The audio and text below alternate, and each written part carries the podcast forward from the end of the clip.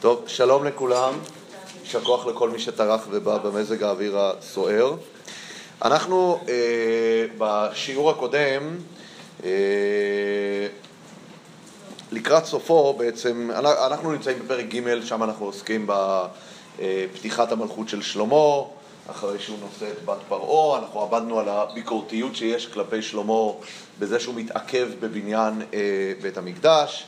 עדיין העם מזבח אה, אה, בבמות, גם, אה, שלמה עצמו מזבח בבמות, אבל ראינו כאן דבר אחד שהעסיק אותנו בתחילת השיעור, במיוחד לאור הסיומת שקורית אחרי החלום, החלום הראשון בגבעון, שאנחנו שאלנו למה הוא הלך לגבעון, למה דווקא גבעון, במיוחד שכאשר אנחנו רואים בסיום החלום הזה, אחרי שהוא מקבל את כל ההבטחות, מה כתוב? כתוב בפרק, בפסוק ט"ו, פרק ג', פסוק ט"ו, ויקץ שלמה והנה חלום, ויבוא ירושלים ויעמוד לפני ארון ברית השם ויעל עולות ויעש שלמים ויעש משתה לכל עבדיו. זאת אומרת, אנחנו רואים שאפשר בירושלים להעלות עולות ושלמים, ופתאום אנחנו רואים שירושלים זו אופציה בהחלט משמעותית לעשות את הדבר הזה, אבל לא, שלמה הולך דווקא לגבעון.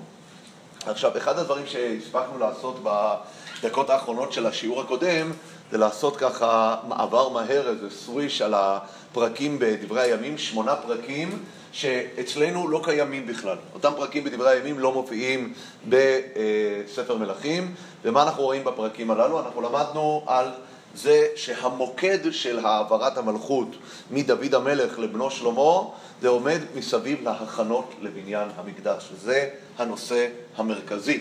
אצלנו לא זו בלבד שלא מופיע שדוד הכין משהו, אנחנו לא רואים כעת בכניסתו לתפקיד של שלמה איך מעמיסים על כתפיו את בניין בית המקדש. האלמנט הזה נעלם אה, אצלנו. אבל אני חושב ש... אה, אם אנחנו נפתח ונחזור שוב פעם לדברי הימים ולא עכשיו נעבור על כל מה שעברנו בפעם הקודמת, יש כאן כן אה, דבר מעניין, אם נפתח דברי הימים ב', ממש בהתחלה, שם אנחנו נמצא את המקבילה אה, לפרק שלנו. דברי הימים ב', פרק א',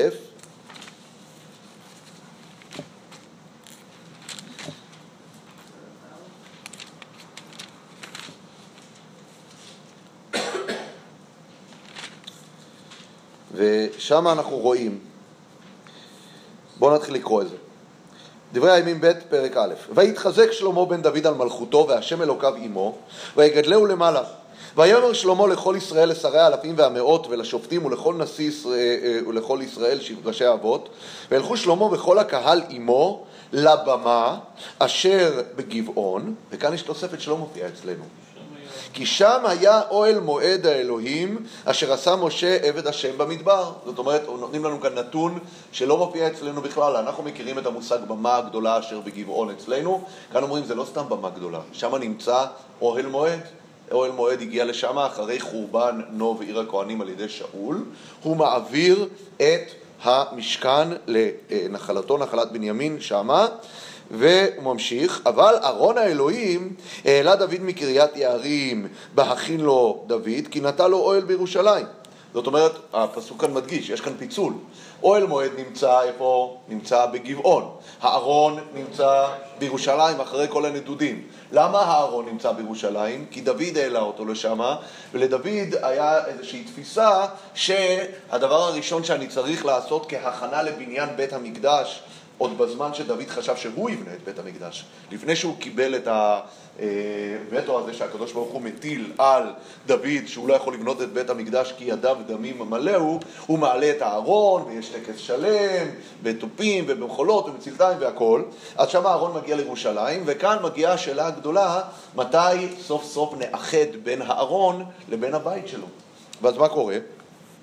ומזבח הנחושת אשר עשה בצלאל בן אורי בן חור שם לפני משכן השם וידרשהו שלמה והקהל. אגב הביטוי וידרשהו מופיע תמיד תמיד תמיד בנוגע לבניין בית המקדש. לשכנות תדרשו באתם שמה. יש מושג של דרישה שזה כביכול אחת המשימות ההיסטוריות שהקדוש ברוך הוא מטיל על עם ישראל לאורך הדורות וזה מופיע כבר בספר דברים זה שעם ישראל צריך לדרוש את בניין בית, בית המקדש. אז וידרשהו ויעל שלמה שמה למזבח הנחושת לפני השם אשר לאוהל מועד, ויעל עליו עולות, א', נכון? כמו שמופיע אצלנו, אלף עולות, אבל זה לא בממה גדולה, במה זה? זה על אותו מזבח הנחושת, המזבח שמלווה את עם ישראל מימי המדבר, אותו מזבח שמה? שעשה בצלאל בן אורי בן חור, שפתאום זה כאן חוזר למרכז הבמה. עליו הוא מעלה אלף עולות, והיה לנו גם את השאלה ששאלנו בשיעור הקודם, למה עולות? אנחנו יודעים שכששמחים, מה מעלים? שלמים, פה מעלים עולות. בלילה ההוא נראה אלוהים לשלמה, ויאמר לו, שאל מה אתן לך? ויאמר שלמה, לאלוהים, אתה עשית עם דוד אבי חסד גדול והמלכתני תחתיו. אתה השם אלוקים, יאמן דברך עם דוד אבי, כי אתה המלכתני על עם רב כעפר הארץ. אתה חוכמה ומדע תן לי, ואצאה לפני העם הזה, ואבוה, כי מי ישפוט את עמך הזה הגדול. מאוד מקביל, אני לא אכנס כאן עכשיו למילה במילה, אבל מקביל לבקשה של שלמה. ויאמר אלוהים לשלמה, יען אשר הייתה זאת עם לבבך ולבביך, ולא שאלת עושר נכסים וכבוד, ואת נפש שונאיך, וגם ימים רבים לא שאלת, ותשאל לך חוכמה ומדע אשר תשפוט את עמי אשר המלכתיך עליו, החוכמה והמדע כבוד אני באתי זה נתון לך ועושר וכבוד ונכסים וכבוד ואתן לך אשר לא היה כן למלכים אשר לפניך ואחריך לא יהיה כן. ויבוא שלמה לבמה אשר בגבעון בירושלים. יש כאן איזושהי בעיה מבחינת הפשט איך לקרוא את הפסוק הזה. ויבוא שלמה לבמה אשר בגבעון, אבל כנראה מהבמה הוא עובר לירושלים, מלפני אוהל מועד, וימלוך על ישראל. ויאסוף שלמה רכב פרשים וכולי וכולי, ומה אנחנו רואים, מה הדבר הבא שקורה? הוא מרכז את כל הכוח אדם שיש לו, וייתן המלך את הכסף ואת הזהב בירושלים וכולי, ואז ויאמר שלמה לבנות בית לשם השם ובית למלכותו. זאת אומרת, הדבר הבא שקורה, ואנחנו רואים מיד אחר כך בתחילת פרק ב', וישלח שלמה אל חירם מלך צור לאמור, כאשר עשית עם דוד אבי וכולי, הוא עכשיו מתחיל מיד את מלאכת הבנייה. עכשיו, הדבר שמה באמת מתכתב עם הרצף שקראנו בדברי הימים, שבדברי הימים התחושה שיש לנו מהקריאה השוטפת היא שדוד המלך כל כך משתוקק לבנות את בית המקדש. הוא רצה והוא עשה את כל הדברים, הוא אמר לו לא, הוא אומר בסדר, אני אעשה את כל מה שאפשר עד הנקודה האחרונה. כוח, הוא מסדר קודם כל את כל החומרי בניין כדי שיהיה לו. אחרי זה יש לו תוכניות מפורטות שהוא כותב ומשאיר לשלמה. הוא מביא את כוח האדם איתו, את כל הדברים האלה קראנו ברצף הפרקים. הוא מכין את כל התפאורה כדי ששלמה, אותו ילד רך, אמרנו לפי סדר עולם רב הוא בן 12, צריך פשוט להיכנס לתוך התפקיד ולהתחיל פשוט לעשות אותו. אוקיי? וזו התחושה, ולכן גם כאן, מיד אחרי שהוא מקבל את הברכה מהקדוש ברוך הוא והחוכמה ואת כל הדברים, מה הוא עושה? הוא הולך ומה הוא מתחיל לעשות? הוא מתחיל לבנות את בית המקדש באופן אה, אה, מיידי. עכשיו יש כאן עוד נקודה, שאנחנו רואים שמה שמוזכר, מוזכר, ארון האלוהים, כן? זה מיד מחבר אותנו כמובן, וגם אצלנו מוזכר ארון האלוהים, נכון? שדוד, חוז... ששלמה חוזר לירושלים מגבעון, זה לא רחוק, נכון? זה מסע די קצר. אז הוא בא ועומד לפני ארון ברית השם והוא מעלה עולות. הוא עומד לפני הארון, אותו ארון שדוד אביו הביא, נכון? עכשיו, מה קורה פה? וזה כאן אנחנו דיברנו על הנושא הזה. הסיבה ששלמה הולך לגבעון היא כי בגבעון יש לו שם איזשהו כיס התנגדות פוטנציאלי. יש שם כרגע את שבט בנימין, שאנחנו יודעים ששאול, זה שהוא מביא את המשכן לגבעון, זה אחרי שהוא מחריב את משכן נוב, את עיר נוב עיר הכהנים ואת המשכן, הוא באיזשהו מקום מביא את זה לנחלתו. גבעון עצמה, העיר גבעון, זה היה הנחלת האבות של משפחת שאול, משפחת קיש, זה כתוב במפורש שהוא מגיע מגבעון, אז הוא מביא את זה באיזשהו מקום לנחלתו. ועכשיו כאשר שלמה צריך ללכת ולבנות בית מקדש, הוא הולך כרגע באיזשהו מקום לאבד את ה... גבעון הולכת לאבד את המעמד הייחודי שיש לה כעיר שיש בה משכן, כי הוא הולך להעלות אותו לירושלים. וזה תהליך מאוד מאוד עדין שהוא צריך להתחיל ולעשות אותו. עכשיו, למה הוא מעלה עולות? אנחנו דיברנו על זה בשבוע שעבר וזה משמעותי. מה זה? בנושא של גבעון הוא לא אמר לו, אבל הוא אמר לו לגבי בניין המקדש ובניין המקדש בירושלים. וזה ברור שבניין המקדש בירושלים הוא בסופו של דבר יהיה על חשבון גבעון. מה עושים עם אוהל מועד? אוהל מועד הרי הוא כבר באמת אה, מה שנקרא מיותר, לא צריך כבר את אוהל מועד אחרי שאתה בונה אה, אה, בניין קבע, לא יודע, מאפסנים את זה, לוקחים את החומרים, אין לי מושג מה, מה עשו עם אותו אוהל מועד, אבל אין ספק שמיד אחרי שבונים את בית המקדש, אין כבר צורך במקום הזה בגבעון. אגב, צריך להדגיש שזה דבר מאוד מעניין.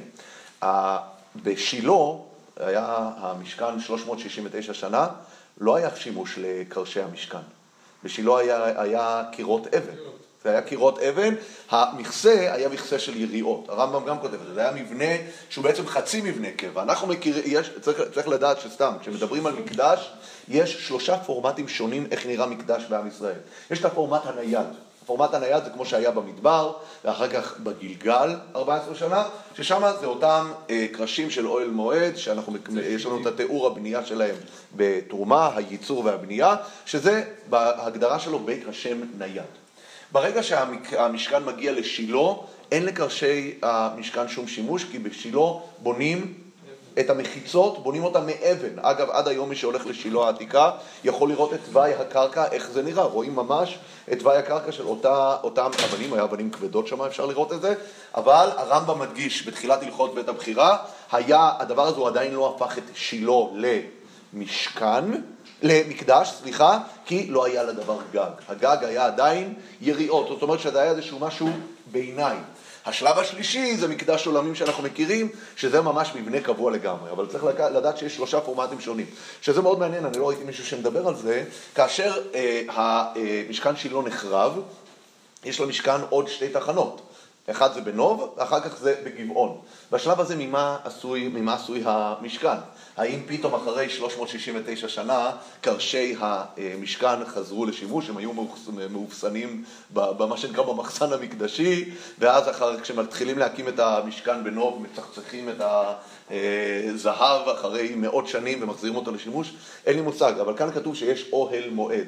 לא כתוב לנו ממה הוא היה עשוי, לא כתוב לנו האם זה אותם עצים ששימשו את המשכן בזמנו שיצר. מה כן יש לנו? אנחנו יודעים, יש לנו את אותו מזבח נחושת של בצלאל בן אורי, שכן מלווה את כל הנדודים האלה של אה, אוהל מועד. בכל מקרה, אבל מה שבנוגע לשאלתך, וזו נקודה דרמטית להבין פה. העולות ששלמה מעלה, אמרנו, זה לא עולות של, אה, כמו שיש שלמי, שלמים, יש שלמי שמחה, כשאתה רוצה באמת להודות לקדוש ברוך הוא מתוך התרוממות הנפש, אתה עושה שלמים. כאן, זה מדובר כאן על תהליך מאוד מאוד רציני. כי מה עושה כאן שלמה? שלמה מבקש נבואה. וכדי לבקש נבואה אתה צריך להעלות עולות. אנחנו ראינו שגם נוח בזמנו מעלה עולות כדי לקבל נבואה אחרי, אה, בתום המבול. אנחנו יודעים שיעקב אבינו מעלה עולות כאשר הוא בדרכו למצרים, בבאר שבע הוא מעלה עולות. גם בלעם, בלעם הרשע מקריב עולות כדי לקבל נבואה. שלמה המלך, אגב, הרמב"ם גם כותב את זה, הוא לא היה נביא. יש אגב מחלוקת מאוד גדולה, זה מאוד מעניין, בין הרש"י לרמב"ם, מה, יש רשימה של 48 נביאים ש... ונביאות שעמדו להם לישראל, מהי אותה רשימה של 48 אה, נביאים ונביאות? יש מחלוקת בין הרש"י לרמב"ם, אבל הרמב"ם בפירוש כותב שגם דוד וגם שלמה לא היו נביאים. לא היו נביאים, היה להם השראה רוחנית, הרמב"ם מונה 12 מדרגות של נבואה, כששתי המדרגות הנמוכות הוא קורא להם מדרגות, מה שנקרא טרום נבואיות. זה לא הלשון של הרמב"ם, זה הלשון שלי, שזה מדרגות שנקראות רוח הקודש. הרמב"ם כותב שכל השופטים היו במדרגות הללו, הוא משבץ אותם, הוא אומר שחלקם היו במדרגה הכי נמוכה, אבל הוא אומר, המדרגה הכי נמוכה, הוא אומר שזה אה, דמויות כמו יפתח. שזה אנשים שהיה להם מה שנקרא השראה לאומית לעשות פעולות גדולות למען עם ישראל. הרמה מעליה זה רמה שהוא קורא לה רוח הקודש, וזה הוא מונה שם גם את דוד וגם את שלמה. אז כאן כנראה ההתגלות בחלום, אני לא יודע איך לאפיין אותה לפי הרמב"ם, אבל זה כנראה איזשהו מה שנקרא ניצוץ של נבואה. וכדי להגיע לניצוץ הזה של נבואה, אה, זה לא כמו הנביאים האחרים שמה שנקרא יכולים לקבל אה, נבואה באופן שוטף, מדובר כאן על התגלות חד פעמית. יהיה לשלמה המלך לאורך כל חייו רק עוד התגלות אחת כזאתי, שהיא תהיה מתי? אחרי בניין בית המקדש, אחרי התפילה הארוכה שהוא נושא לקדוש ברוך הוא בנוגע למעמד המקדש, יהיה צל תלפיות לכולם, שכל בן אדם שירצה ויבוא למקדש, אז הקדוש ברוך הוא נגלה אליו שוב פעם, גם באותו בהקשר, בהקשר דומה. הקדוש ברוך הוא נגלה אליו, זה, אם אני לא טועה, זה בפרק ט', בפרק ט', הנה, שימו לב, אתם יכולים לפתוח ולהסתכל, במלכים א' בפרק ט', פסוק א', ויהי ככלות שלמה לבנות את בית השם ואת בית המלך ואת כל חשק שלמה אשר חפץ לעשות וירא השם אל שלמה שנית כאשר נראה אליו בגבעון שנית כאשר נראה אליו בגבעון. למה הפסוק שם אומר שנית כאשר נראה אליו בגבעון? אנחנו מיד נבין את זה. ואז הוא אומר לו, ויאמר השם אליו, שמעתי את תפילתך ואת תחינתך אשר התחננת לפניי, הקדשתי את הבית הזה אשר בנית לשום שמי שם עד עולם, והיו עיניי ולבי שם כל הימים, וכולי וכולי וכולי. ההתגלות של הקדוש ברוך הוא שמה לשלמה אומרת לו, אתה תקבל את בקשתך בנוגע למקדש, וכמובן הכל מותנה בזה ש... אתה תתהלך לפניי בתמים ותשמור את המצוות. אבל למה כתוב שמה, וירא השם אל שלמה שנית כאשר נראה אליו בגבעון? אני חושב שיש כאן רמז מאוד מאוד משמעותי להתגלות הראשונה בגבעון. שגם ההתגלות הראשונה בגבעון תכליתה לעסוק בנושא של המקדש. וכמו שאנחנו רואים ברצף של הסיפור בדברי הימים, המינוי של שלמה כל תכליתו כדי שהוא יוכל להתחיל לבנות את המקדש, זה הדבר, המשימה הגדולה שמחכה לו, שזה כל מה שדוד המלך מכין אותו לקראתה, זו המשימה. ולכן באותה התגלות בגבעון צריך להבין ששלמה המלך מייצר את הנבואה דווקא שמה, כי בעצם מה הוא רוצה? הוא רוצה לקבל אישור מהקדוש ברוך הוא לעשות את המהלך הזה. למה הוא צריך אישור מהקדוש ברוך הוא? כי דוד המלך קיבל ברקס, נכון? דוד המלך היה וטו שנאמר שהוא לא יכול לעשות את זה. זה די ברור ששלמה אמור לעשות את זה, אבל הפעולה הראשונה ששלמה הולך לעשות כדי לבנות את בית המקדש, זה מה לעשות?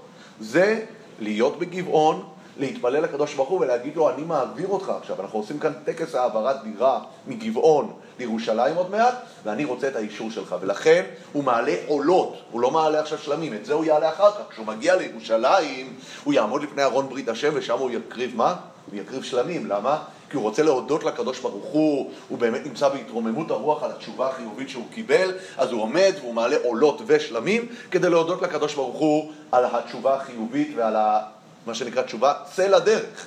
אבל לפני שהוא מתחיל אה, את התהליך, וזה בגבעון, הוא נמצא בגבעון ומתפלל לקדוש ברוך הוא שמה לקבל אישור למהלך שהוא הולך להתניע. כן. לפני שבוע אמרנו שאין דוד איפה נתן? איפה? נתן הנביא. שאלה טובה. אני לא יודע. יכול להיות שהוא פרש לפנסיה והלך לבית אבות לנביאים. אין, אין לי מושג. אני באמת לא יודע. אבל בהתחלה הם נקראים, הם נקראים בני הנביאים, אז יכול להיות שזה נקרא בית אבות, אבות הנביאים, אז זה כבר אה, יכול להיות, אבל אין לי מושג. אני, אני תמיד אומר, זה כלל שאנחנו תמיד למדנו, מה שאנחנו לא יודעים, אנחנו לא יודעים. יש המון פרטים בסיפור שאין לנו, מה, ש... מה שמסביר לנו שאנחנו צריכים להתייחס בכובד ראש לפרטים שיש לנו ולנסות להבין דרכם, ואת מה שאין לנו, אין לנו. לשלמה המלך אין אבי מלווה, כמו, כמו אביו. אה, ובהצטרף אגב למה שאמרנו בשם הרמב"ם ששלמה עצמו לא היה נביא, לא היה נביא, זה מאוד מאוד מרתק להבין את, ה, את, ה, את, ה, את הנקודה הזאת. למה לשלמה אין נביא שמלווה אותו, כן? מה? מה? לשאול במשפט אורים ותומים. יש, יש, יש, יש כהן, יש עדיין, יש, יש כמובן את הדבר הזה, אנחנו רואים שגם אה, אה, דוד, אה, שלמה המלך בעצמו יכול אה, להעלות עולות ולבקש נבואה, אבל אין נביא באופן רשמי, אין, אין איזה, אין, אין, אנחנו לא, לא רואים כאן נביא חצר שיצא שלמה, מה מפריע כאן לקהל? החימום? הוא לא עובד. הוא לא מחמם. טוב, ננסה להתחמם אה, מהתורה. טוב, כן. David also got a green light from נכון. נכון, נכון. הסיפור שם דיברנו עליו בזמנו. כשדוד פונה לנתן הנביא ומבקש ממנו אישור לבנות את בית המקדש, מה נתן אומר לו? עשה כל אשר בלבביך. אבל אז הקדוש ברוך הוא אומר לו, לא, לא, לא. מה שמלמד אותנו דבר מופלא, שיש לו עוד כמה, יש לו רעיון בעוד מקומות, אני זוכר בזמנו שראיתי, שלפעמים נביאים יכולים להגיד גם את דעתם. נביא יכול לבוא ולהגיד את עמדתו כנתן האיש, אבל אז הקדוש ברוך הוא אומר לו, נתן האיש, לא מחשבותיכם מחשבותיי. שידע לך, אתה אמרת כי אתה חשבת, אבל אתה טועה. כן, זה, זה יכול לקרות, אז שם באמת זו דוגמה מאוד מעניינת, שנביא מדבר, אבל הוא מדבר את דעתו, והוא לא מביא את, את דעת הקדוש ברוך הוא. לא, אגב, אני חושב שיש רק אה, נביא אחד בכל התנ"ך, שאצלו זה לא יכול לקרות, וזה משה רבנו. משה רבנו, מה שהוא מדבר, על זה נאמר שכינה מדברת מתוך גרונו. זאת אומרת, כבר נוצר אה, אה, אה, מצב שיש סינכ, אה, סינכרון מלא בין דבר השם לבין דבר משה ואין הפרדה אה, אה, ביניהם. וזה, זה, אגב, אני ממליץ לכולם, למי שרוצה, זה, זה באמת אחד הקטעים המאוד מאוד יפים של הקדמת המשך חוכמה לספר שמות, שבהקדמת ספר, משך חוכמה לספר שמות הוא מדגיש את הנקודה הזאת, הוא אומר שמשה רבינו לא היה לו בחירה כבר. הוא אומר, הוא, כתוב, הרמב"ם אומר, נתקדש כמלאכי השרת, והוא אומר למה? הוא אומר כי כל התורה שבכתב האמינות שלה עומדת על זה שמשה רבנו הוא נביא אמת, שהדברים האלה לא יכולים להשתנות. הוא אומר הקדוש ברוך הוא, טענה מעניינת, הוא אומר הקדוש ברוך הוא לא היה יכול לקחת את הריסק, את הסיכון, שמשה רבנו היה קם, אחד, קם יום אחד ואומר בעצם, כל הסיפור הזה לא נראה לי, ועזבו, אני פורש. זה לא... נכון, הוא אומר את זה גם על יהושע, דיברנו על זה בהקדמה לספר יהושע, הוא אומר את זה גם על יהושע, אבל הוא אומר על משה רבנו שלא הייתה לו בחירה בשלב מסוים. בשלב מסוים הוא עלה, הוא עלה כל כך גבוה, נאבדו ממנו, נאבדה ממנו כוח הבחירה מהמקום הטוב, כי הוא כל כך, מה שנקרא, פרש לצד הגבוה של, ה, של, ה, של העניין. אבל uh, משה רבנו באמת אצלו זה לא יכול להיות. אבל נביאים רגילים, צריך לדעת שכשהם מביאים את דבר השם זו נבואה, אבל גם הם יכולים ללכת למכולת ולקנות uh, חלב ולחם וביצים, ואז זה נתן האיש, זה לא נתן הנביא. זה מזכיר לי, שמע, שמעתי פעם, אני, לא, אני חושב שזה סיפור על הרב קוק, שסיפור, מישהו בא לרב קוק ואמר לו, יש שם בן אדם שראה את uh, רבי עקיבא איגר. זה אחד מהגדולי הדורות הכי גדולים, שהוא אמר, תקראו, תקראו, תקראו לי, אני רוצה לדבר איתו. אז הוא שואל אותו, מה ראית? אז הוא אומר, ישב בן אדם מקדימה עם, אה, עם, עם, עם זקן לבן.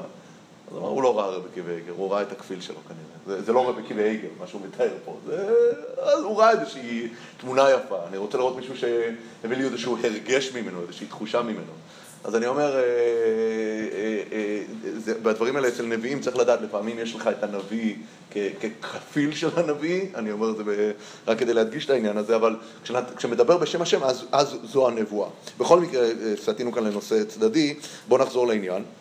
אז אם אנחנו נדבק בקו הזה, אז אנחנו נבין שיש כאן נקודה, וזו נקודה מאוד מאוד עמוקה. שכשאנחנו מדברים פה בספר מלכים, העניין של המקדש נעדר לגמרי מהסיפור. אגב, יש עוד דבר, אני לא יודע אם שמתם לב, כי אנחנו עדיין לא למדנו את זה. משפט שלמה, שעוד שנייה נלמד על שני אנשים, לא נזכר בספר דברי הימים בכלל. הוא לא נזכר בספר דברי הימים. מה, ש, מה שמראה לנו...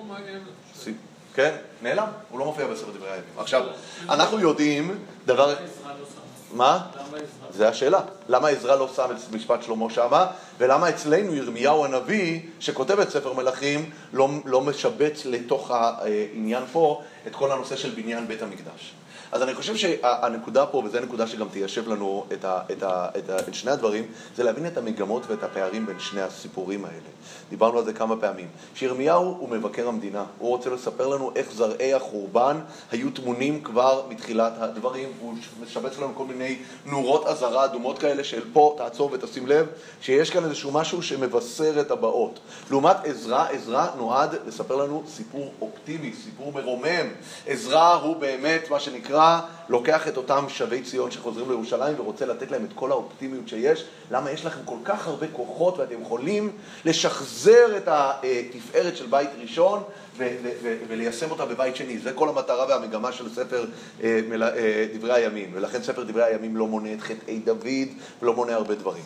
וזה נותן לנו כאן איזשהו נורה, נורת אזהרה אדומה, שכנראה הפרק שלנו, יש בו, משובצים בו הרבה הרבה חלקי ביקורת. על שלמה. ובאמת, אנחנו נראה את זה לאורך כל הפרקים שנלמד על שלמה, שהפרקים על שלמה מצד אחד מראים, מראים לנו את הפוטנציאל האדיר שיכול להיות לשלמה, מצד שני זה מראה לנו שכבר מלכתחילה היו איזה שהם זרעי הרס שמבשרים את הפורענות שתבוא בעתיד. אנחנו כבר ראינו את זה בתחילת הפרק שלנו. תחילת הפרק שלנו אומר כל הזמן דבר אחד, הוא אומר שלמה המלך מתעכב בבניית המקדש. זה לא מופיע בדברי הימים. בדברי הימים זה נראה שביום ששלמה המלך מקבל את שרביט הניהול, הוא רץ לבנות את בית המקדש, זה מה שמופיע בדברי הימים, אנחנו רואים את זה מיד ברצף, הוא הולך, מביא את כל הזהב והכסף לירושלים, מביא את כל האנשים שדוד אביו הכין, הוא כבר פונה לחירם מלך צור לתאם את, ה, את המשלוחים של העצים שיגיעו לבניין בית המקדש, הכל קורה מאוד מאוד מהר. אצלנו מה כתוב? אצלנו כתוב בתחילת הפרק, שמה?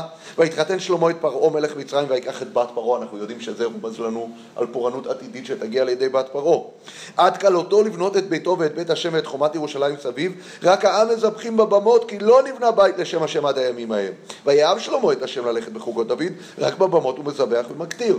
אז מה קורה פה? זה מרמז לנו, וגם המפרשים אומרים את זה. רש"י אומר את זה גם על המקום. שלמה מתעכב בבניין בית המקדש. וזה שהוא מתעכב בבניין בית המקדש, זה בעצמו מייצר כל מיני דברים. אבל שוב פעם, זה רמז, זה לא כתוב כאן במפורש. יש כאן עוד דבר שאנחנו עכשיו שמים לב, שבעצם צריך להיות כתוב פה, אבל הוא לא כתוב פה, זה מה ש... שהתוכן של החלום הזה והמנדט שהקדוש ברוך הוא נותן לו, כל ההקשר של המנדט הזה הוא כדי ללכת קדימה עם אותה חוכמה ועם אותם כוחות, ומה לעשות? ללכת ולבנות בית מקדש. אגב, אנחנו נראה דבר מאוד מאוד מעניין, שהחוכמה של שלמה היא מתפרשת בהמשך הפרקים אצלנו בעניין של בניין בית המקדש.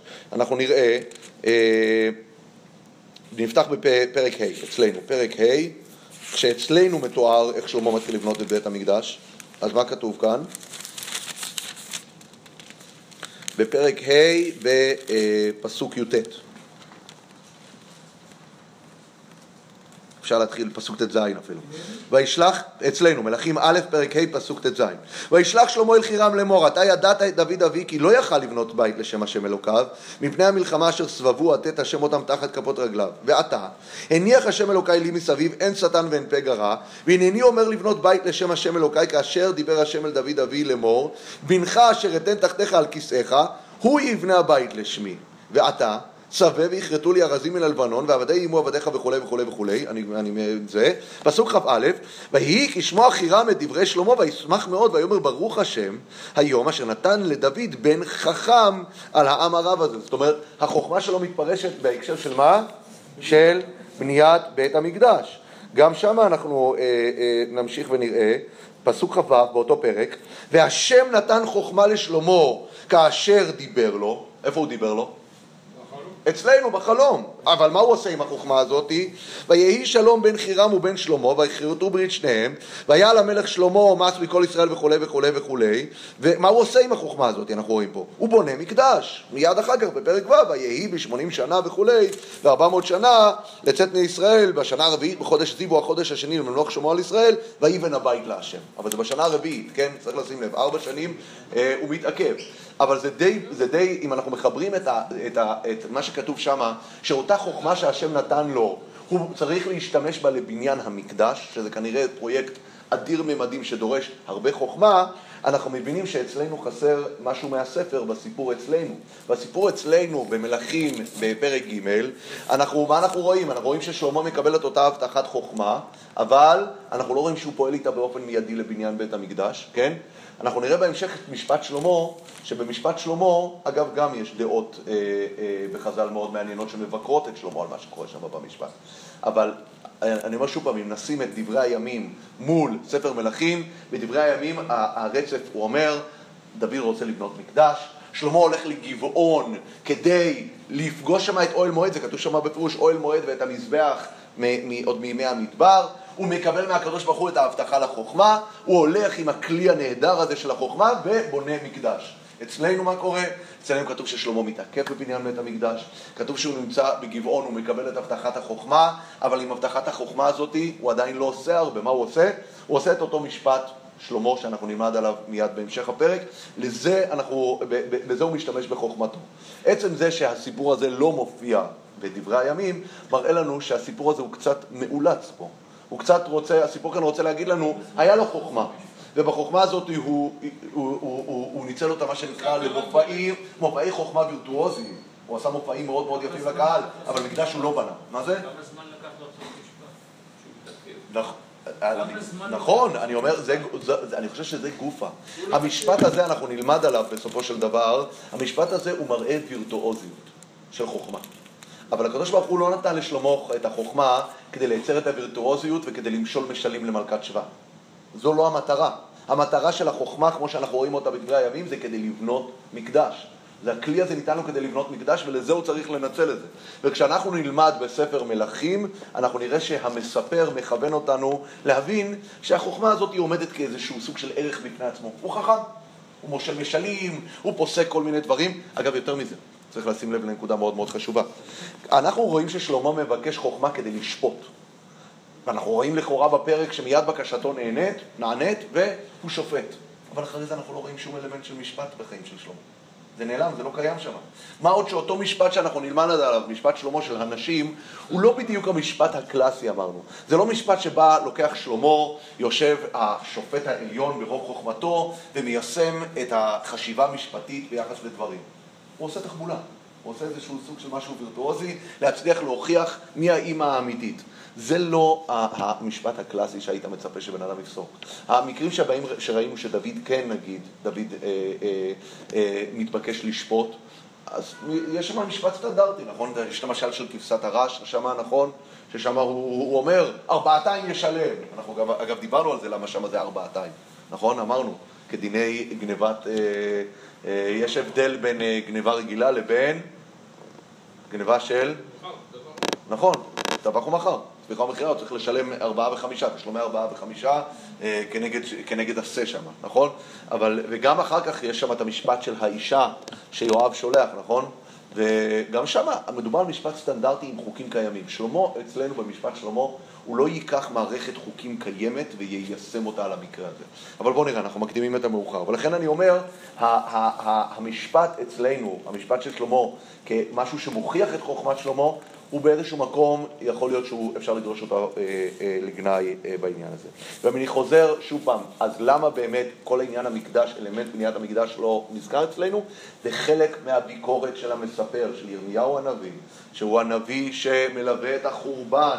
זה הנביא שמבין אה, למפרע, הוא יכול אחרי 400 שנה להסתכל לאחורה ולהבין מה קרה שם מההתחלה שגרם בסופו של דבר למה שאני חווה היום כנביא שמלווה חורבן, הוא יודע להגיד לך בוא, כבר בהתחלה הסיפור הזה של המקדש קצת לא תופס את המקום הראוי לו ב- ב- בתוך התהליכים ששלמה מנסה להתניע, אה, וזה כבר, זרעי הפורענות טמונים כבר שם. אפשר גם לומר שירמיהו, שמסתכל על הכל אחורנית, אז הוא מסתכל על זה במבט של היסטוריון. עזרא,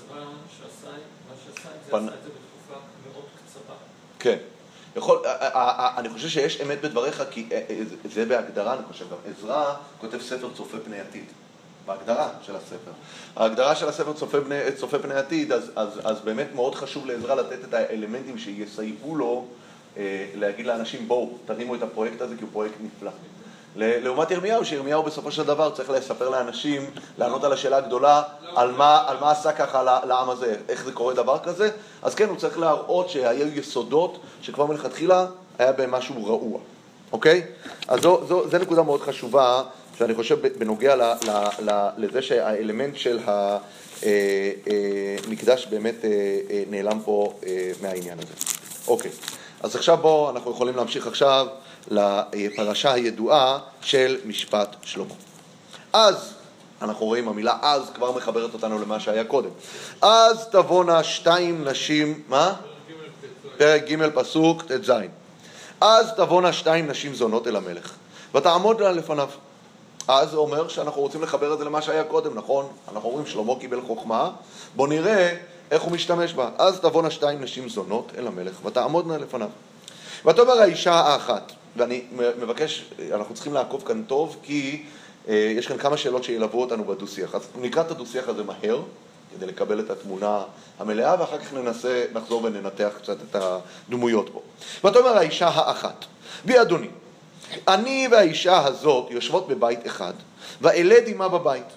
ויהי ביום השלישי ללידתי, ותלד גם האישה הזאת.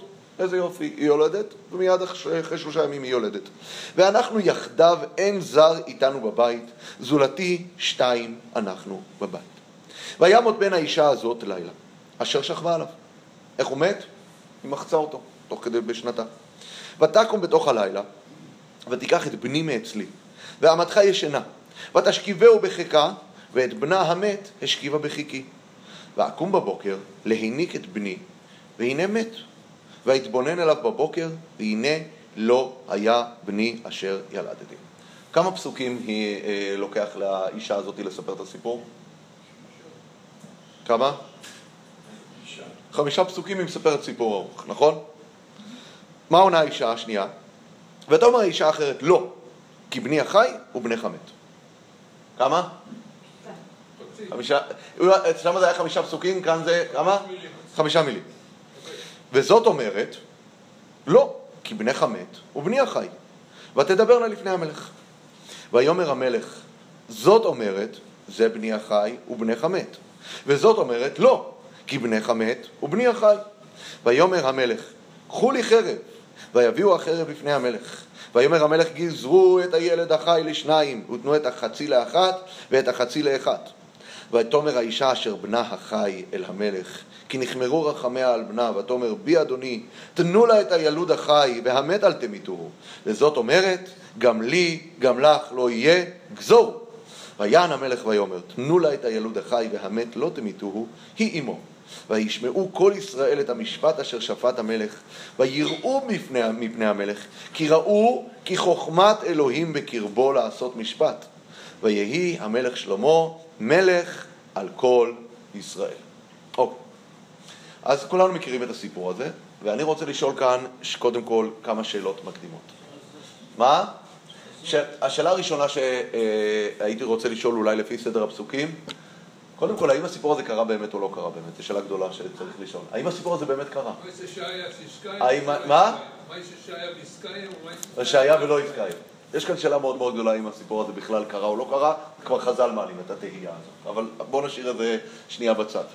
למה חשוב לספר שהנשים האלה הן זונות? למה זה לא יכול להיות אה, מה פתאום שתי נשים? נשים בבית לחוד לבעל... או, או, מעולה, מעולה, מעולה.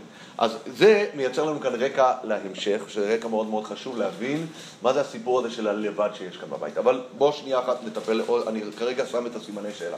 שאלה נוספת שצריך לשים לב, אין לנו כאן את השמות של הנשים, אז לצורך העניין אפשר לקרוא לאישה אה, התובעת א' ולאישה הנתבעת ב', אבל יש כאן אישה תובעת ואישה נתבעת. האישה התובעת, מי, פותח, מי מדברת כאן ראשונה? מי זאת שמדברת ראשונה? אז בוא נשאל שאלה. נכנסות כאן שתי נשים, אחת מחזיקה תינוק ביד, השנייה לא, נכון? היא כנראה לא באה התינוק המת, נכון? אז מי היא זו שפותחת ומדברת ראשונה? זאת שבלי התינוק. איך אנחנו נקרא לה לצורך העניין? היא האישה שטובעת, היא התובעת. ויש אישה שמחזיקה תינוק ביד. היא, מה? היא הנתבעת. עכשיו, יש כאן שאלה מאוד גדולה. בסוף, יש אישה אחת שקיבלה את התינוק.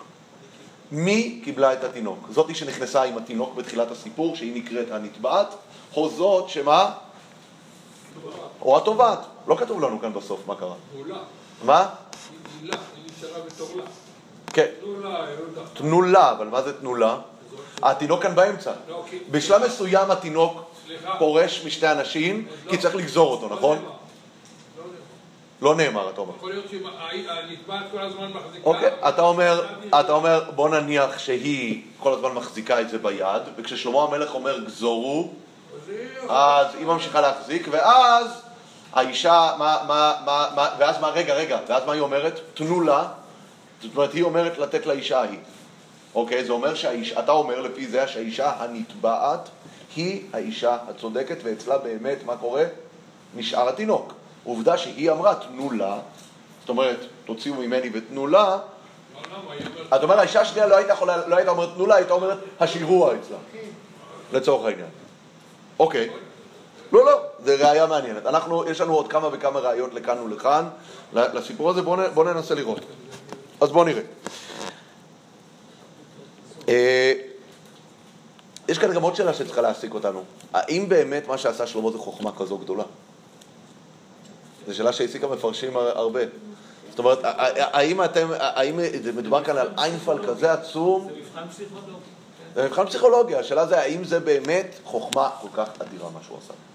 זו שאלה, שאלה... האברבנאל שואל את זה ככה, הוא אומר במילים אחרות, הוא אומר, what's the big deal? מה big deal? בסדר. היה כאן טריק, זה נחמד, זה נאה.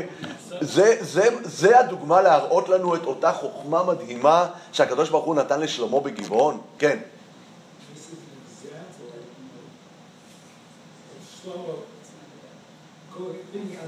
This הוא חושב מחוץ לקופסה, אין ספק. אנחנו נראה, אני כרגע בשלב השאלות, אני לא בשלב התשובות, אבל זה, זה, זה, זה לאתגר.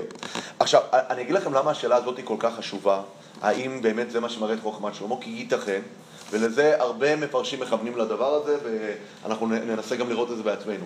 ייתכן ששלמה, היה לו כאן חוכמה יותר עמוקה, שעוד לפני שהוא הציע גזורו, הוא כבר ידע מי האישה, האימא האמיתית. הוא ידע מי היא האמיתית כי שלמה הוא חכם. שלמה הוא חכם, וכשבאים שתי נשים ומציגות לפניו את הקייס ומספרות, הוא, יש לו חוכמה אלוהית לדעת מי האישה האמיתית. למה הוא עושה את הדבר הזה? לפי- הצורה שמספרים, כן, אם אתה בעמדה של שיפוט, אתה יכול לדעת. נכון, נכון, נכון. וזה הכיוון, זה באמת הכיוון שהמפרשים מושכים אליו, גם אברבנאל ויש עוד, ויש עוד שמושכים לכיוון הזה, והם אומרים שלמה ידע כבר לפני התרגיל הזה, הפסיכולוגי שהוא עשה, הוא ידע מי האימא האמיתית. למה הוא עשה את זה? בשביל ה demonstration, בשביל להראות לאנשים, כדי גם מה שנקרא להביא הוכחה לצדקתו, אוקיי? אבל הסיפור הזה בא לספר לנו את חוכמתו של שלמה עוד מראש, אוקיי? ואם כן, יש לנו כאן אתגר גדול. האתגר שלנו זה לקרוא את הוויכוח כאן בין הנשים ולהכריע מבין דבריהם מי היא הצודקת. אז בואו נראה, אנחנו צריכים כאן עכשיו אה, להיות מה שנקרא חוקרי אה, משטרה. ואיך מזה זה ידעו עם ישראל חוכמת אלוקים בקרבו. זה- זה, זה, חלק מה, זה חלק מהשאלה, אתה אומר, אבל בוא, יכול להיות שעם ישראל מבין למפרע את חוכמתו של שלמה. זאת אומרת, לא התרגיל של גזורו זה מה שמוכיח את חוכמת שלמה. בסופו של דבר, מה שמוכיח את חוכמת שלמה זה ההתנהלות שלו במשפט זה הזה. ההתנהלות. הפאנץ' זה, זה מה שנקרא כדי ליצור את ה... לאמת את דבריו, אבל היה לו כבר לפני כן. אז בואו נראה.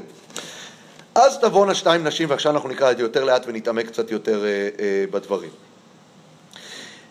ותבואנה שתיים נשים זונות אל המלך ותעמוד לפניו. ותאמר האישה אחת, בי אדוני. המילה הזאת, בי אדוני, היא חשובה מאוד. למה היא מאוד חשובה?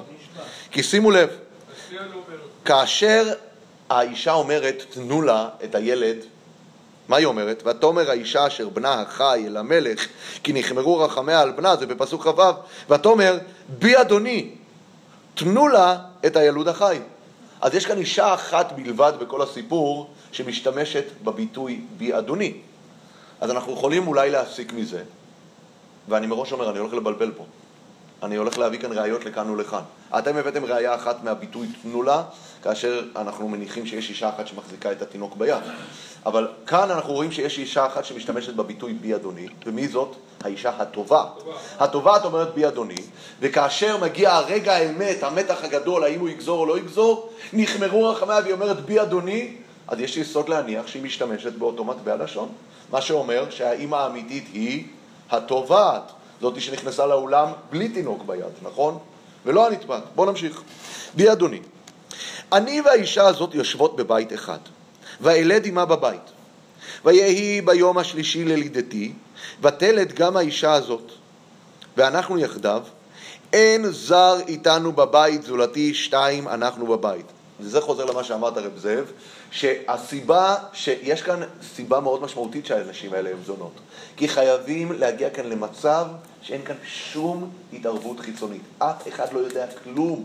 הן נעולות בתוך בית, אף אחד לא בא לבקר, אף אחד לא רואה אותן. הן נשים בודדות, מסכנות, הן זונות, אין להן בעל, אין להן אה, אה, משפחה, אין להן כלום. הן סגורות בבית. הן סגורות בבית, זה אומר שכרגע זה בסופו של דבר מילה שלה מול מילה שלה. זאת אומרת, אנחנו, בסופו של דבר, הסיפור כאן צריך לתת לך איזושהי תמונת מצב שבה אין כאן שום אלמנט שיכריע מלבד הדיבור שלהם פה בפנינו. כי מה שקרה שמה זה סיפור שאין בו שום הכרעה, אף אחד לא נמצא שמה. יש שתי נשים שיולדות בפער זמן קטן מדי מכדי להכריע של, מי- של מי התינוק. שלושה ימים זה, זה, זה, לא, זה, לא, זה לא משהו שאפשר לעשות אותו. בכל משפט, גם שמתנהל היום, למי נותנים לדבר ראשון? לתובע. נכון. לא לנתבע. נכון. לתובע. לכן היא, יש לה את כל החמישה פסוקים. אה, בסדר, אתה, כבר- אתה, אתה, כבר, אתה, כבר עונה, אתה כבר עונה כבר על, על שאלה. אבל היא התובעת זה בוודאי. אגב, זה די ברור כאן, שכשהן נכנסות לאולם, לאחת יש יותר כוח מהשנייה. למה? גם במשפט היום אומרים. נכון, זה נכון, אבל יש כאן נקודה חשובה במה שאתה אומר, כי אנחנו אולי אפילו נכניס כאן כמה מילים על מסכת בבא מציע על, הסוגיה של יחלוקו. אפילו נצליח אולי לדבר קצת על זה. יפה, יפה מאוד אמרת. המוציא מחברו עליו הראייה. היא נכנסת עם התינוק ביד, היא, נקראת בשפה התלמודית, היא המוחזקת. לה יש תינוק ביד, אתה רוצה להוציא ממנה אותו, אתה צריך ראיות. אז אתה אומר, היטב, היא זאתי שיש לה טענות, על זה נאמר מי בעל דברים ייגש עליהם, זה הפסוק שממנו לומדים המוציא מחברו עליו הראייה, אז היא צריכה לדבר, אין ספק, אתה צודק לגמרי. היא צריכה לדבר והיא צריכה לדבר באריכות. אבל בוא נראה, בוא נראה שנייה אחת. אבל קודם כל אני אומר שהמצג כאן, הסיטואציה היא שאין שום הכרע מלבד מה שאנחנו רואים כאן מול העיניים. אל תחפש לי ראיות מהבית, אל תחפש בני משפחה, אל תחפש כלום. מחוץ לבית המשפט, בזירת ההתרחשות, אין לנו שום מידע, זה רק המילה שלה מול המילה שלה. אין זר איתנו בבית, זולתי שתיים, אנחנו בבית. וימות בן האישה הזאת לילה, אשר שכבה עליו. מאיפה היא יודעת? מאיפה היא יודעת? אולי אה, היה מוות בעריסה, אולי הוא נחנק על, אה, על, אה, על, על זית, לא יודע. מאיפה היא יודעת איך הוא מת? היא אומרת שהיא יודעת, שכבה עליו. היא לא, עכשיו שימו לב, מה היא אומרת? לא שנייה, שנייה, לא אני מסכים, אבל אני אומר, היא אומרת, הוא מת כי היא שכבה עליו. ותקום בתוך הלילה, ותיקח את בני מאצלי, ועמדך ישנה, ותשכיבהו בחיקה, ואת בנה המת השכיבה בחיקי. מאיפה היא יודעת? אז היא כרגע מספרת דברים שאין להם בסיס. זה תיאוריות. זה תיאוריה. כן. זה תיאוריה. אני, אני הייתי מצפה מבן אדם אמין לבוא ולהגיד, אני יודע נתון אחד. זה הילד שלי שנמצא אצלה בידיים שלה. איך זה קרה? אני לא יודע, נכון? אבל את זה היא לא אומרת. היא מספרת סיפור שלם. מאיפה היא ממציאה את הסיפור הזה? כאילו. היא אומרת שהיא ישנה, מאיפה היא יודעת את כל הדברים האלה? זה, אני אומר, אני אומר, וזה חלק מהמפרשים משתמשים באלמנט הזה להגיד, זה שהאישה הזאת מספרת סיפור מדומיין, מצוץ מהאצבע, לכאורה מעמיד את אמינותה בספק. מאיפה היא את זה? מחזק את מביאה כל כך הרבה פרטים, אני יודעת שזה היה בשמונה בערב, אני יודע שהוא לבש... רגע, היא הייתה ערה או לא? אה, היא הייתה ערה או ישנה? מן הסתם שהייתה ערה. לא, אם היא הייתה ערה, אולי היא לא הייתה יכולה לקחת לה את התינוק. אז היא הייתה צריכה להגיד, ותחטוף ממני את התינוק בכוח, ותרביץ לי, לא יודע.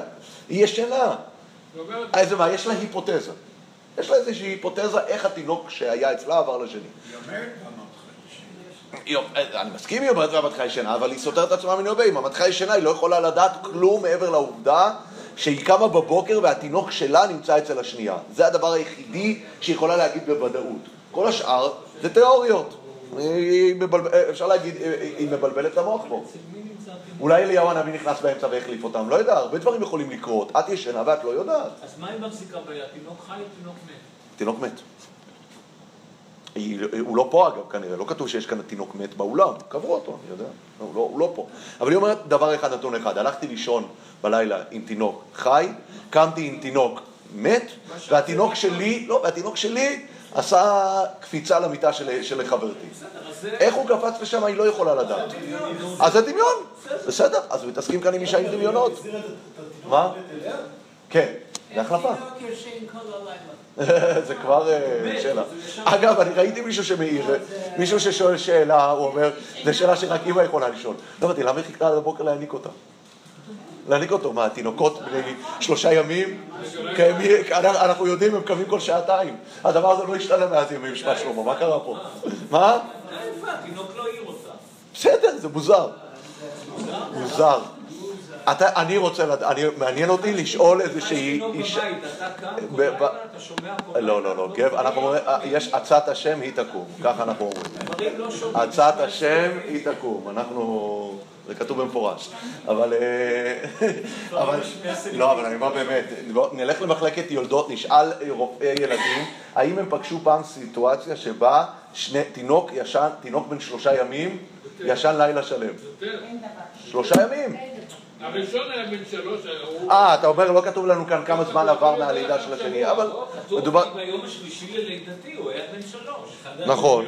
לא, ותלד האישה הזאתי, הוא אומר כזה דבר, לא כתוב... אחד היה בן יומו ואחד שלושה. לא, זה גם לא כתוב, זה רב זאב צודק, אני לא שמתי לב לזה. אנחנו לא יודעים בן כמה היה... לא, אולי, עבר חודש. נו, אז מה? שלוף? אני רוצה להניח שלא עבר חודש מהלידה, למה? כי משהו... ביום השלישי ללידתי ותלד גם האישה הזאתי. נכון, והיא ילדה, זה מראה רק את פער הגילאים פה בין שני הילדים. אבל לא כתוב כאן באיזה לילה, בוא נניח שהראשונה ילדה באלף טבת, והשנייה ילדה בגימל טבת. יכול להיות שהסיפור הזה של ההחלפה קרה בי' טבת. אני לא יודע מתי זה קרה. או בכ' בטבת. כן, הם עדיין יוקים אבל סתם, זה סיטואציה מעניינת. בוא נמשיך. ואקום בבוקר להניק את בני והנה מת, ואתבונן עליו בבוקר, והנה לא היה בני אשר ילדתי. ואז שימו לב, מה עונה האישה האחרת?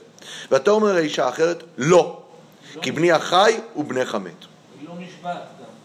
היא לא קודם כל היא לא נשבעת, היא לא מדברת על שלמה, כאן בי אדוני, בי אדוני לכאורה אמורים להגיד כאן, אה, זה, זה לשון של כבוד, את עומדת כאן בפני מלך ישראל? שלמה המלך? לא. כן? לא, כי בנך מת ובני החי. עכשיו, שימו לב, למה זה כל כך חשוב שיש לה מענה ארוך ולה מענה קצר? כי כשאנחנו נראה אחר כך, כאשר שלמה מציע את האופציה שלה לגזור, גם שמה יש מישהי שעונה קצר, יש מישהי שעונה ארוך. יש אחת שאומרת, בי אדוני, תנו לה את הילוד החי והמת אל תמיתו, וזאת אומרת, גם לי גם לך לא יהיה, גזור. זאת אומרת, יש כאן מישהי אחת שכן מתחשבת בסביבה, אנחנו רואים את זה. היא, היא אומרת בי אדוני, ויש כאן אחת שהיא דברים חתוכים. לא, פשוט ככה. כן.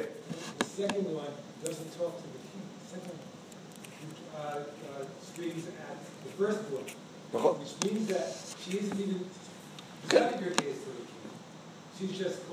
line.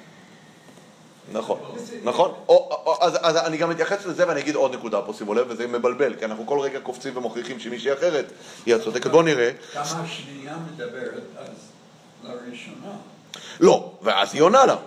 ו- ותאמר האישה האחרת, לא, כי בני החי ובני חמת. וזאת אומרת, מי זאת אומרת? הראשונה שדיברה באריכות? לא, כי בני חמת ובני החי. זה ותדבר נא או, או, או, מעולה, מעולה. הפסוק הזה אני חושב שהוא פסוק מאוד משמעותי להבין אותו. כתוב בסוף, ותדברנה לפני המלך. מה המשמעות של, ה, של, ה, של הביטוי הזה, ותדברנה לפני המלך?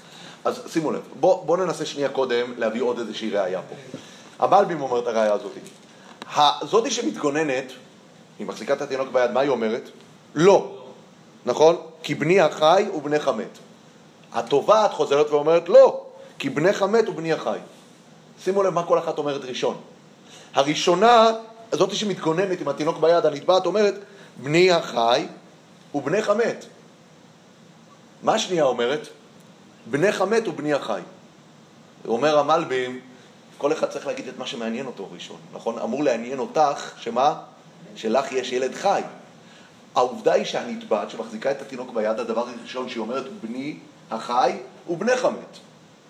והאיש שטובעת, אחרי שהיא דיברה, כל הפסוקים הארוכים, בסופו של דבר מה הדבר הראשון שהיא אומרת?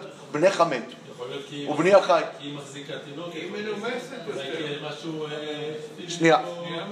זה ראייה שהמלבי מביא פה. המלבי מביא את הראייה הזאת. מצד שני, מצד שני, שנייה, אני רק אסיים עם מה שאמרת קודם. תמיד, המלבים אומר, בן אדם צריך, לה... הדבר הראשון שבן אדם צריך להגיד, זה את הדבר שחשוב בעיניו. הדבר שחשוב בעינייך זה לא שבנה המת, אלא שבנך חי, נכון? עכשיו, אחת מהם אומרת קודם כל בני החי ואחר כך בנך המת, ואחת אומרת הפוך. אחת אומרת בנך, ח... בנך המת ובני החי. אז הוא אומר, אם היא אמרה קודם בנך המת ובני החי, זה אומר שהיא כנראה אותה אחת שתגיד אחר כך, גם לי גם לך לא יהיה, כי אותי רק, הדבר היחיד שמעניין אותי זה ששלך מת. זה ששלי חי זה משני בעיניי, אבל תשים לב, האישה התובעת עונה לה, אני אקרא שוב את הפסוק. ותאמר האישה האחרת לא, כי בני החי ובני חמת. וזאת אומרת, מי זה זאת? הזאת שדיברה עכשיו חמישה פסוקים בארוכה, וזאת אומרת לא, כי בנך המת הוא בני החי. למה את קודם כל מדברת על בנך המת? תגידי לא, כי בני החי הוא בני החמת. זה אמור לעניין אותך שיש כאן ילד חי שהוא שלך. אז זה עונה מחזיקה, היא מחזיקה את הילד החי. כן. אז שהוא, לא אבל יש כאן שאלה, האם הילד החי הוא שלי או שלך? תעני, בני החי הוא בנך המת. אבל יש גם לשון של מדברים, שאני לא לא מציג את עצמי בלשון אומר, לא אני ואתה, אלא אתה ואני. או, או, או, או, או, שנייה, שנייה אחת, שנייה אחת, שנייה אחת. כמו במשנה, ערבית שחרית שחרית. יפה מאוד. אני, אני גם אוסיף לזה את מה שאומר הרד"ק פה. מה, הרד"ק אומר, מה זה ותדבר לפני המלך? הוא אומר ותדבר לפני המלך, הנה אני רשמתי את הרד"ק הזה, הרד"ק אומר הכתוב, אה, אה, אה, ואלה הטענות שינו, שנו ושילשו לפני המלך כמנהג בעלי הדין, שכל אחד שונה בטענותיו לחזקו ולהטיבו ולהבינו לשופט. זאת אומרת, הוא אומר ותדברנה לפני המלך, הפסוק הזה בסוף אומר לך בכוונה, להגיד לך נתתי לך כאן את התקציר. נכון. אבל הם דיברו ודיברו ודיברו. בעצם מה אומר הרד"ק? הרד"ק אומר כאן, אל תדייק לי עכשיו את המילה הזאת ולא את המילה הזאת, כי היה כאן עוד הרבה הרבה טענות שלא נמצאות כאן לפנינו, בעצם הוא אומר. עוד דבר, וזה נכון למה שאתה אמרת, הרבה פעמים אנחנו מוצאים, וזה באמת אה, תקבולת, תקבולת שמופיעה הרבה פעמים, היא אמרה בני החי ובני חמת, אז היא מתחילה מאוד, בני חמת ובני החי. זו צורה לענות, זה לא אומר, המלבים מזהה בזה את המוטיבציות של אנשים, אך כשאדם צריך מדבר- לדבר פעם ראשונה על מה שמעניין אותו. לא, צוגה, צ- צורת הצגת הדברים היא ככה, מה עוד שהרד"ק אומר שהיה כאן עוד הרבה הרבה דיבורים, והם שנו ושילשו בזה, ותדברנה לפני המלך, הכוונה הם המשיכו והתווכחו, אבל מה שהבאנו עד פה זה פחות או יותר תקציר של העמדות שנמצאות כאן. למה היא מעריכה בדיבור והיא לא? זה כמו שאמרת, כי היא מחזיקה תינוק ביד, היא זאתי שצריכה להתאמץ להוציא אותו, אז היא מדברת. היא גם יש לה סיפור, לשנייה אין סיפור. מה הסיפור של השנייה? הלכתי לישון בלילה, אבי ילד שלי היה חמוד ומתוק, וקמתי בבוקר וזה אותו ילד חמוד ומתוק. זה אותם סיפורים משעממים שנשים מספרות כל היום. כמה ילדים שלהם מתוקים, אין לה- אין לה מה לספר, נכון? הסיפור, לא, אני אומר ביחס לסיפור פה, אין, כאן מה לספר. היא אומרת, מבחינתי אין סיפור. הסיפור הוא שהלכתי לישון בלילה עם מוישלה, וקמתי בבוקר עם מוישלה, והכל טוב ויפה, תעזבו אותי, האישה המשוגעת הזאת חושבת שאני קמתי ועשיתי דברים. לי אין סיפור. יש לי תינוק ביד ואין לי שום סיפור, זה בדיוק, זה בדיוק הסיפור פה, כן. היו יהודיות. הם היו יהודיות. אתה- לא היה לה ידיים פנויות, יכלה לדבר יותר. הבנתי, כן. The point is, she gave the wrong story. Even though she was just an idiot, all she had to say was, this is my baby. And she doesn't say that. She says, no, your, your, your child died. So all she has to say is, she's holding the baby. אני חושב. אני חושב, אם- אני אם חושב נסכם, שאם אתה לוקח סיפור, אתה חייב בהתחלה לתת רקע. לכן, הראשון, אוקיי. יש לו איזשהו מה ש- כמה פסוקים. מה ש- אי מה אפשר שאני- להתחיל את זה ישר ו... שלי שלה. מה שאני חושב כאן, מתוך כל הדברים שדיברנו פה, ואני יכול לסכם פה אם אתם רוצים. אם אנחנו רוצים ראיות שזה התובעת, אז אמרנו הלשון של בי אדוני. שבסופו של דבר אנחנו רואים אותה אחת שאמרה בי אדוני זאת שזכתה בילד, נכון? אנחנו רואים טענה ארוכה ומנומקת ש, ש, ל- לעומת טענות קצרות. בגלל זה, לי לך לא יגזורו. אה, אנחנו... אה, אז זה אנחנו רואים שזה ראיות שזה תובעת. ראינו ראיות שזה הנתבעת, למה? המלביום אומר, היא קודם כל אומרת בנך, אה, אה, בני החי ורק אחר כך בנך המת, או עצם זה שהתובעת מספרת סיפור מדומיין שהיא לא יודעת עליו, אולי זה בעצמו ראיה לזה ש, שהיא שקרנית. אז יש כאן, מה, מה שכן דבר די ברור פה, שמאוד קשה להכריע פה מי האישה הצודקת מתוך הדיבורים עצמם, כי, וכמו שאמרנו, ולפי הרד"ק בכלל, אל תתחיל להתכנס כאן לתוך כל הדיבורים כאן של אנשים, כי הם טענו עוד הרבה הרבה הרבה דברים. אז מה? מדובר כאן על מקרה באמת שאין עליו הכרעה, זה ממש מילה מול מילה. מה אומר שלמה? שלמה עושה כאן את התרגיל ואומר מה? אומר יחלוקו, נכון? עכשיו צריך להבין שזה דבר מאוד מעניין. המושג של יחלוקו בהגדרתו הוא הכרעה לא טובה. למה? יש את המשנה המפורסמת, שניים אוחזים בטלית. זה אומר כולה שלי, זה אומר כולה שלי. זה אומר אני מצטט, אני מצטט וכולי. מה ההלכה? יחלוקו. שניהם מוחזקים. נכון, נכון. שנייה, שנייה, שנייה. אני, אני לא מדבר כאן על ההכרעה כאן שנייה אחת לעומת יחלוקו. אני רק רוצה להסביר שהמושג בכלל של יחלוקו כהכרעה הוא הכרעה גרועה. כי זה בעצם אומר, זה ודאי ההחלטה הלא נכונה, נכון? זה ודאי ההחלטה הלא נכונה. כי זה או שלך או שלך. אלא מה אני אומר? מחוסר יכולת להכריע מה אני אומר, אני חוצה. עכשיו, זו נקודה מאוד חשובה פה להבין, כי אני חושב ביחס לה- להכרעה כאן של שלמה. כשאנחנו מדברים על דין רגיל, על דין פורמלי, דין פורמלי אין לו מה לעשות, אין לדיין אלא מה שעיניו רואות. הוא רואה כאן שתי אנשים, אין לו יכולת להכריע ביניהם, מה שנקרא, the show must go on, החיים חייבים להימשך. אז יש כאן הכרעה נורמטיבית שאומרת, אין מה לעשות, נאלץ להגיד חצי חצי, למרות שזה די ברור שזה או הכל שלו, או הכל שלו, עדיין נעשה חצי חצי, נכון? אני חושב שהסיפור פה של הגזור הוא רק אה, אה, מראה לנו עד כמה הסיפור פה הוא משפט יוצא דופן. נגיד, אנחנו מכירים את ה... אה, בישעיהו, בישעיהו פרק ב', כשמדברים על אותו מלך המשיח שיעמוד, מה כתוב? איך הוא ישפוט? כתוב והריחו, והריחו ביראת השם, לא למראה עיניו ישפוט ולא, ולא למשמע אוזניו וזה, אלא מה? יש לו איזשהו... הוא יודע, הוא יודע, הוא יודע. האם אפשר להכריע ככה באמת משפט בא השופט ואומר, אני יודע שהוא צודק? אי אפשר, כי מערכת הכרעה נורמטיבית עובדת על ראיות, עובדת על נימוקים, עובדת על, על, על התנהגויות. בסופו של דבר, אנחנו חייבים להגיד שכדי שאנשים לא יריבו לנצח, אז ת, תחלוקו, כל אחד יצא וחצי תאוותו בידו. שלמה המלך ניצב כאן מול סיטואציה שאין לה שום הכרע. למה אין לה שום הכרע? כי כמו שאמרנו, די ברור לנו מהראיות שבדקנו, שאי אפשר להכריע כאן מי הצודקת. אי אפשר להכריע כאן מי הצודקת. ושלמה משתמש כאן באיזשהו כוח שהוא הוא, הוא, הוא, בעצם מה הוא עושה. אי אפשר לחתוך ילד לשתיים, נכון? זה די ברור שבשונה מטלית, טלית אפשר לחתוך וילד אי אפשר לחתוך, אז מה? שלמה צריך לייצר כאן הכרעה אינטואיטיבית, שזה מאוד מאוד מפליא. מה הוא היה עושה אם שתיהם היו אומרות לו ש... ש... לא, לא יחלוקו. שתיהם היו אומרות, מה פתאום, תנו לה את הילוד, לצורך העניין. כן? מה הוא היה עושה? מאיפה הוא ידע, או, אגב, המדרש כשהוא מדבר על, הסיפור שלנו, הוא אומר, ואולי היא הייתה חכמה והיא ידעה להערים עליו, היא ידעה מראש שאותה אחת שתראה את האכפתיות שלה ביחס לעניין הזה, היא זאת שיכלה לטובתה ואולי היא עשה את זה. והשנייה, השנייה, כן. זה שהיא רצתה את הבן, אה, היא רק רצתה שהיא לא תקבל. נכון? כן. אגב, אותו מדרש שאני הבאתי אומר דבר מרתק. הוא אומר ש... ויען המלך ויאמר, תנו לה את הילוד החי והמת לא תמיתוהו, היא אמו. אז אומרים, שלמה המלך אמר, המת לא תמיתוהו. ויצאה בת קול ואמרה, היא אמו. למה, למה מערבים כאן בת קול? כי אני חושב שחלק מהאינטרס להכניס כאן את הבת קול זה להגיד, לא הייתה דרך אנושית להכריע פה. באמת אין דרך אנושית להכריע פה, אלא מה? לא באמת. אין שומעים לבת קול, וכאן מדובר על משפט לא נורמטיבי. זה משפט לא- צריך חוכמה, לכן מביאים אבל, אבל צריך להבין כאן שהחוכמה הזאת היא לא חוכמה. לא, אני אגיד לך למה. יושב היום אה, אה, אה, השופט אהרן ברק, יושב בתוך דין והוא הגיע למצב של תיקו מוחלט. אין כאן איפה להזיז, והאינטואיציה שלו אומרת לו שאחד צודק, כן? זה האדם הסביר שיודע. אתה במצב כזה מה אתה תעשה? אתה תכריע לפי האינטואיציה? תכריע לפי אינטואיציה? אסור לך להכריע לפי אינטואיציה. האינטואיציות שלך הן לא רלוונטיות פה. צריך לתת לעובדות לדבר, כמו שאומרים. במשפט, עובדות מדברות. כאן יש משפט נטול עובדות לגמרי. התיקו הכי חזק שיכול להיות בעולם, ובכוונה מדובר כאן בתיקו על בני אדם, שאי אפשר לחלוק אותם.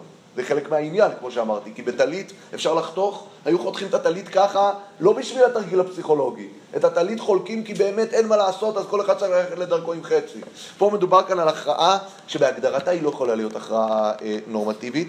אני חושב שזה לכשעצמו מראה לנו קצת איזה שהם רמזים על המשפט הזה, שזה משפט לא סטנדרטי. וואו, אנחנו כבר חורגים, אז אנחנו נצטרך להמשיך בשבוע הבא, ואנחנו נראה בעזרת השם עוד כמה זוויות מעניינות אה, לסיפור הזה. תודה.